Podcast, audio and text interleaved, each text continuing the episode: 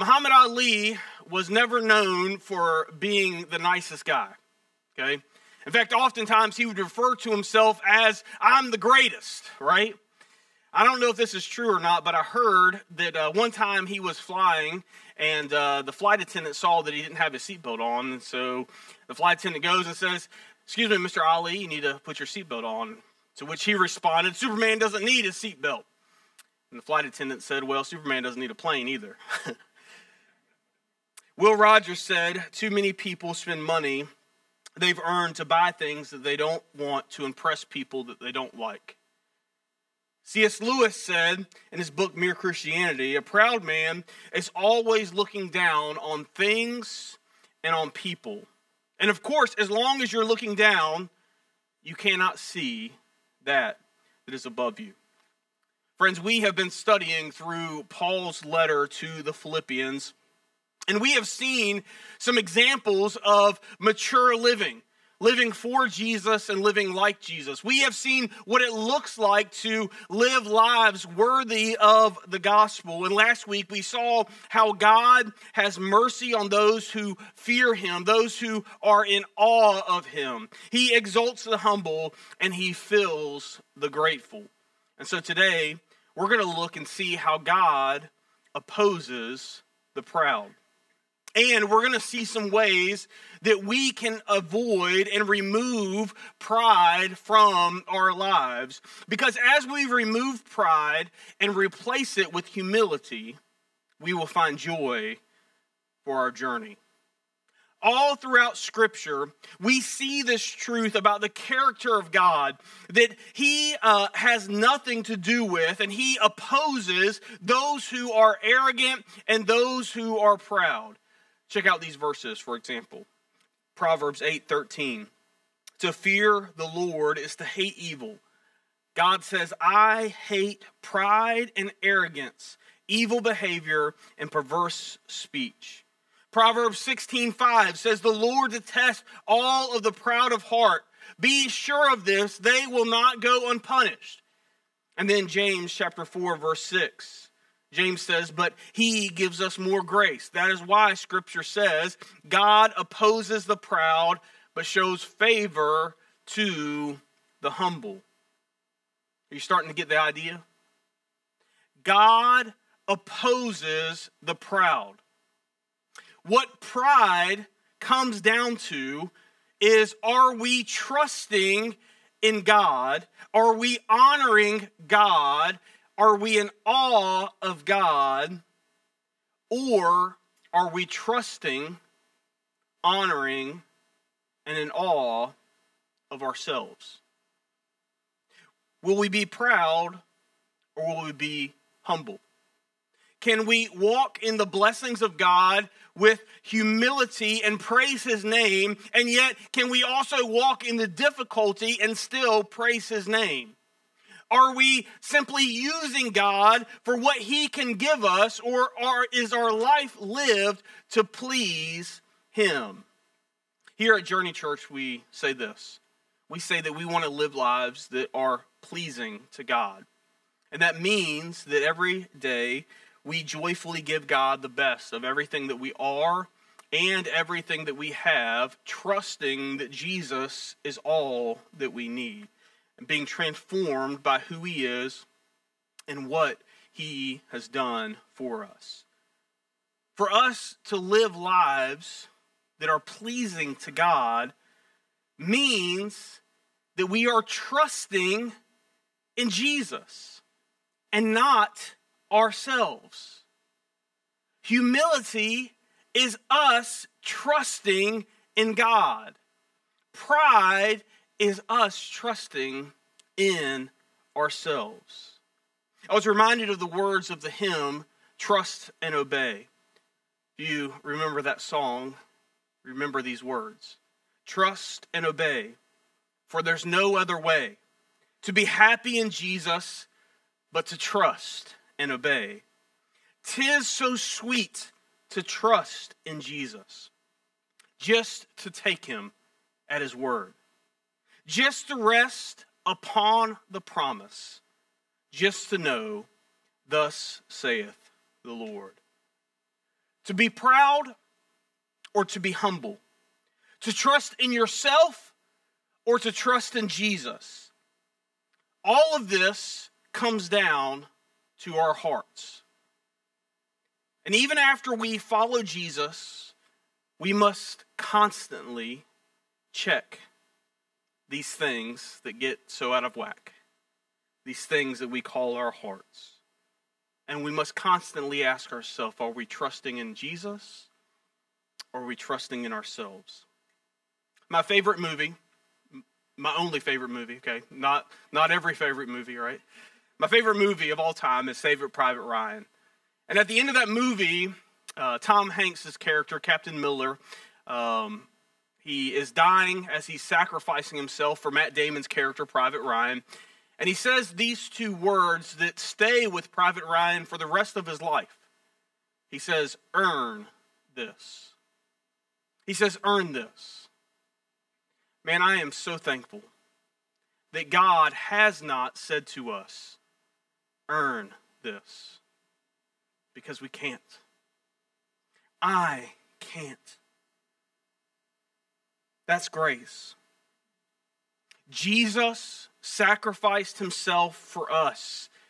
And then Jesus says, Trust me. Trust that Jesus is all that we need.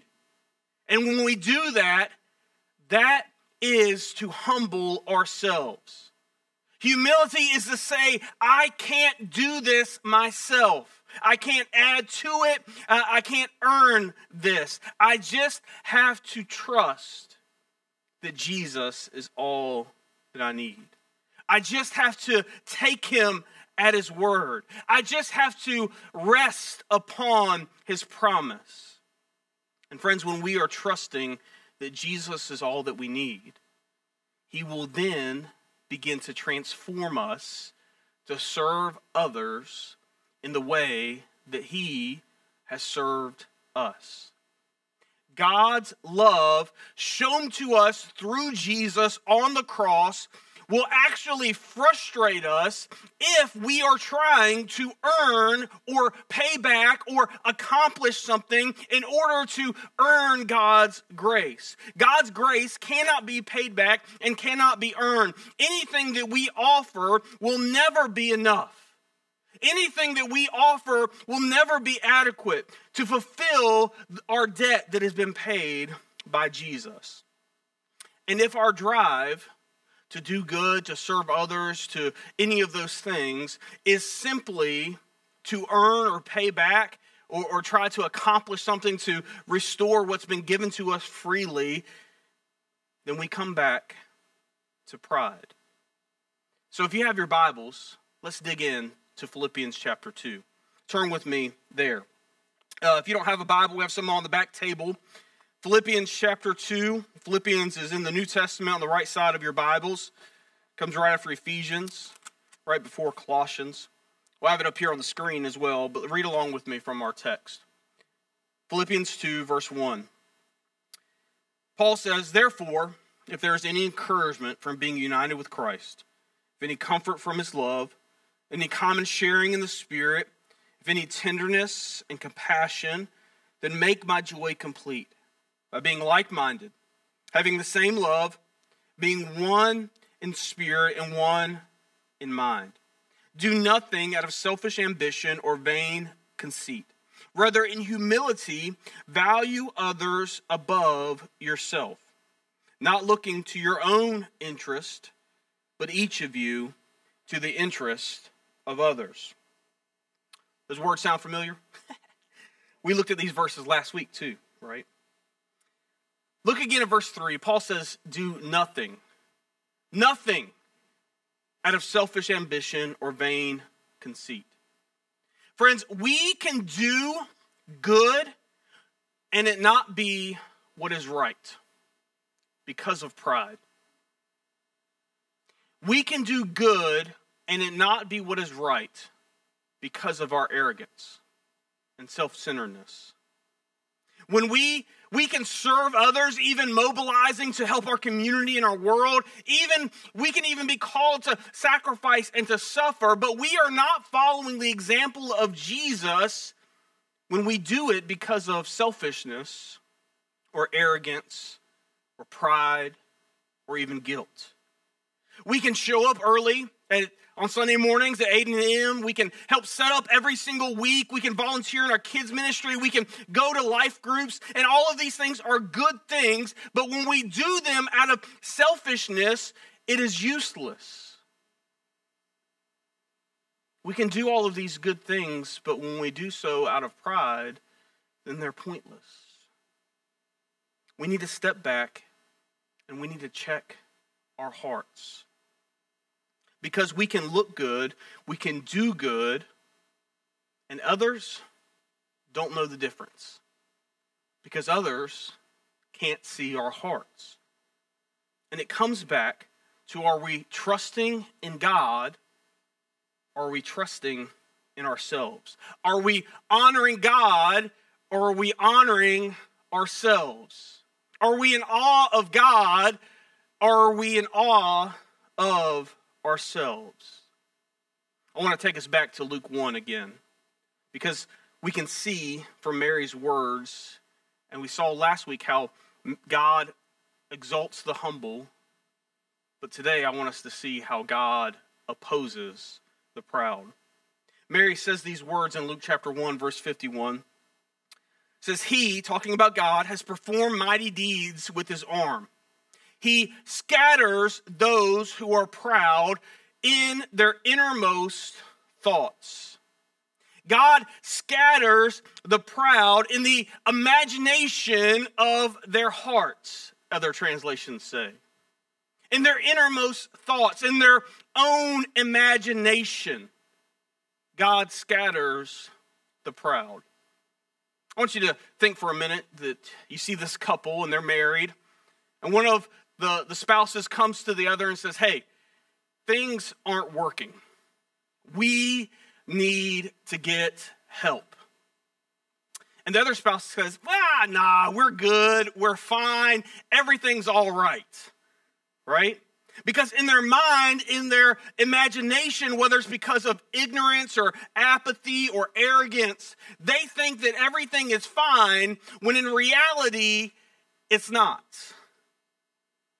Or think about people who jump from church to church because they aren't doing it right over there.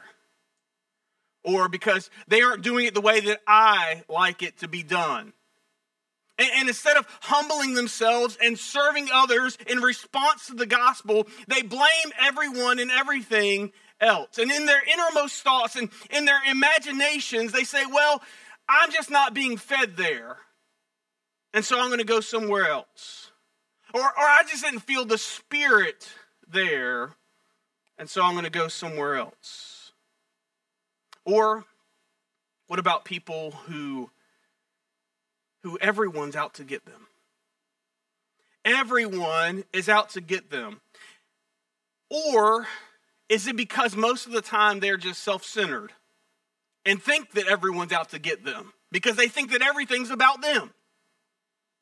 Now, they may be the first person in all of human history that every single person that they meet is out to get them, or because of pride and arrogance in their minds, in their imagination, they think that everyone else is the problem and I'm just the victim. It's always someone else's fault. Now, friends, if you're sitting here this morning, a good test of this is if you're hearing these words and in your mind right now you're thinking, I know exactly who needs to hear this. Mm hmm. It's so and so. Not me, it's, it's them, right? Friends, pride might be sinking in. Friends, God scatters those who are proud in their innermost thoughts. Paul tells us in Romans that God gave them over to their shameful lusts. Man, what a scary place to be to be left all on our own in our own imagination. God not only scatters the proud, but God also brings them down to size. Look at Mary's words in verse 52. She says, He has brought down the rulers from their thrones, but He has lifted up the humble. Friends, God brings down the rulers from their thrones. The proud are always control freaks. They have to be in control because everyone else can't do it as, as well as they can do it. They have to be in control. They have to other, have others doing, doing things the way that they say to do them and how they say to do them because either they deserve for others to do things the way that they think they should be done or because they know better than everyone else. And either way, God will reveal how little control we actually have. And He will bring us down to size. Proverbs tells us that pride goes before destruction, a haughty spirit before the fall. Friends, God opposes the proud by scattering them in their own imaginations of their hearts. He brings them down from their thrones, and God sends them away hungry. Look at Mary's words in verse 53 of Luke 1. She says, He has filled the hungry with good things, but he has sent away, uh, excuse me, sent the rich away empty. Friends, he has sent away the rich empty handed. Now, sometimes I feel like those who have done well for themselves sometimes go away from church with their heads hanging low because they read verses like this and they walk out to the cars thinking, man, it's easier for a camel to go through the eye of a needle than it is for a rich man to enter the kingdom of heaven. But I think what these verses are telling us is not just somebody who's rich or wealthy or has done well for themselves, but it's those who put their trust in their wealth and in their money. It's those that aren't grateful to God for everything that they are and everything that they have.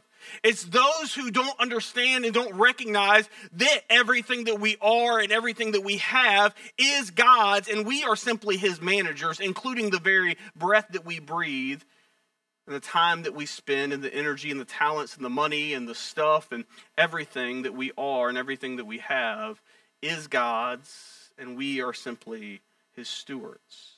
It's those who are trying to find fulfillment in things that they were never meant to be fulfilled by. Friends, we have been made by God to trust in God alone.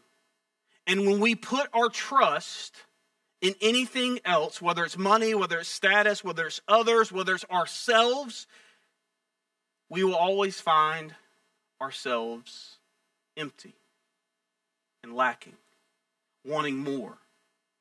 If you ever read through the book of Ecclesiastes, you'll see Solomon say things like, Well, you're rich. Yeah, I had more. well, well, you're smarter. Well, you're smart. I'm smarter. Right? You're, you're powerful. I'm more so. Solomon says, Look, I had houses and I had not just trees, but I had entire forests. I had friends, I had parties, I had women, I had power, I had money, anything and everything. And what Solomon found is that it was vanity, it was chasing after the wind. It was trying to be fulfilled by things that can't fulfill us. I mentioned last week the church at Laodicea in Revelation 3, and they thought that they were in need of nothing, right? But Jesus says you are actually wretched and pitiful and poor and blind and naked. Friends, when we put our trust in anything besides God, whether it's our, ourselves, whether it's other people, whether it's our government, whether it's our money, whether it's our titles, whether it's our position. When we put our trust in anything other than God, it's like chasing after the wind. We may think that we are in need of nothing, but really we are wretched and pitiful and poor and in need of everything from God. God opposes the proud by letting them run off in their own imaginations, by not just knocking them down to size a few notches, but bringing them all the way to the ground, and by sending them away empty handed. But Paul, here in Philippians 2, he tells us what the opposite of pride, what humility actually looks like. Look again at verse 4 of Philippians 2. He says, Not looking out for your own interest, but each of you to the interest of others. Now, the New Testament was written originally in the Greek language and we have it translated into English for us. And so in the Greek language, we, we don't have the word interest there in the text. Paul is trying to get us through this idea to not look out for our own whatever. you fill in the blanks money, houses, family, job, sports, hobby, whatever, do not look out for your own, but rather in humility look out for others. Humble yourselves and serve, not because of pride, not because of guilt, but because Jesus first served us. That's it. Humility is looking out for the needs of others above our own. Because this is what Jesus has done for us. God opposes the proud. So, what's the remedy to pride then in our life? Well, it's humility. It's humility. So, how do we humble ourselves? Well, we humble ourselves through a healthy fear of the Lord. Humility is having an honest evaluation of our own abilities and our own limitations and seeing them and comparing them to the standard of an all knowing and infinite intelligent, all powerful, all wise God and seeing how short we actually come. Proverbs 22 4 says this Humility is the fear of the Lord. Its, its wages are riches and honor and life. Friends, the reward of humility is the fear of the Lord. And, and the fear of the Lord brings us humility. And, and then to fear God, the results of that are humility. To have the fear of the Lord, you have to humble yourself. And humility then leads us to have a healthy fear of the Lord. These two things go hand in hand. They bring about the other. Having a healthy fear of the Lord makes us humble. And humility then leads us to have an even clearer understanding that we should fear the Lord. Pride, though, pride deceives us into thinking that we can do life on our own, that we are capable, independent, unstoppable, self reliant and we think that we don't need anything from God except in emergencies, right? But pride makes us believe that we don't need his help, that we don't need his grace, that we don't need his mercy or his forgiveness or his hope. Pride blinds us from seeing our true condition before God. And so we break the power of pride through humility. Humility is the opposite, the polar opposite of pride. Just as light dispels darkness, so humility dispels pride. However, we cannot become more humble by focusing on humility. Because then that becomes a source of pride when we think that we've achieved it. C.S. Lewis describes humility this way he, he says that humility is not thinking less of ourselves, but it's thinking of ourselves less. We may not realize this, but each and every one of us is either centered on man or we are centered on God. There is no alternative. Either God is the center of our universe and we are becoming rightly adjusted to Him, or we have made ourselves the center and we are t- attempting to make everything else orbit around us and for us. Humility takes the focus from ourselves as the center of the universe, focus, and it puts the focus on God, making Him the center of our lives. It means trusting that God and not ourselves. It means that we understand and know that we are limited, frail, fallen, and have nothing to offer God but our sinful selves. Humility is us realizing that there is no other way that we can do life on our own. We don't have the answers or even control over our life.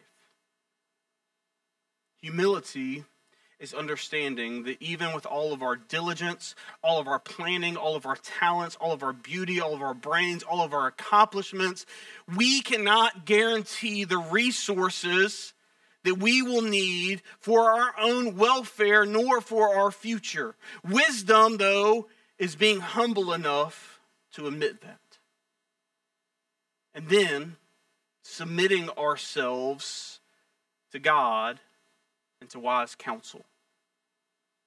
We must take the focus of, off of ourselves and we must look to Jesus. Jesus is Emmanuel, God with us. And he himself humbled himself to live among his own creation and to die for all of us. Jesus, who is entitled to the, the highest honor among all honors and glory, gave it all up for us. He not only left the, the splendor of heaven to save us from hell and eternal separation from God, but he also provides us eternal inheritance. And while he was on the earth, he humbled himself as a servant. He endured the disdain and the desertion of the religious crowd. He spent time with and healed the despised of society. He blessed the little children. He wept over his people. He washed his followers' feet. He did everything that the Father God asked him to do, even forgiving those who were crucifying him. So, friends, I wonder does the example that Jesus has left for us, does that type of humility characterize our own lives? The fear of the Lord is the beginning of wisdom. The fear of the Lord begins with us getting to know God. And while pride will promise us the promotion of a lifetime, it will always guarantee our downfall. God opposes the proud, scattering them in the imagination of their own hearts, bringing them down from their thrones and sending them away hungry. But humility means that God comes first in everything in our lives. And when we learn to live lives that are pleasing to God, lives that are trusting that Jesus is all that we need, it will lead us to serve others as Jesus has served us. And as we do, we will find joy for our journey. You pray with me this morning? Father, thank you. Thank you for sending your Son to serve our greatest need. And in so doing, not only has He provided us an escape from the punishment that we deserve, but Father, He has also given us an example to follow. Father, help us to stop trusting in ourselves, in other people, in our money, in our, our, our status, in our titles. And Father, help us to trust in you alone. Help us to trust and obey. For there is no other way to be happy in your Son Jesus than to trust in Him. Father, forgive us for putting our trust in anything else other than you. Father, help us to be transformed by the humility that you have shown through your Son Jesus, that we can show to others. Father, help us to be in awe, to fear you, so that we can adjust and be adjusted to having you in the center of everything of our lives. Father, we thank you that even though we are arrogant, prideful people, that you still loved us despite it. And you sacrificed your son for us. Father, we thank you for this reminder that you give us as your people to remember that sacrifice that he made through communion. Father, we thank you for your son Jesus, and we ask all of this in his name.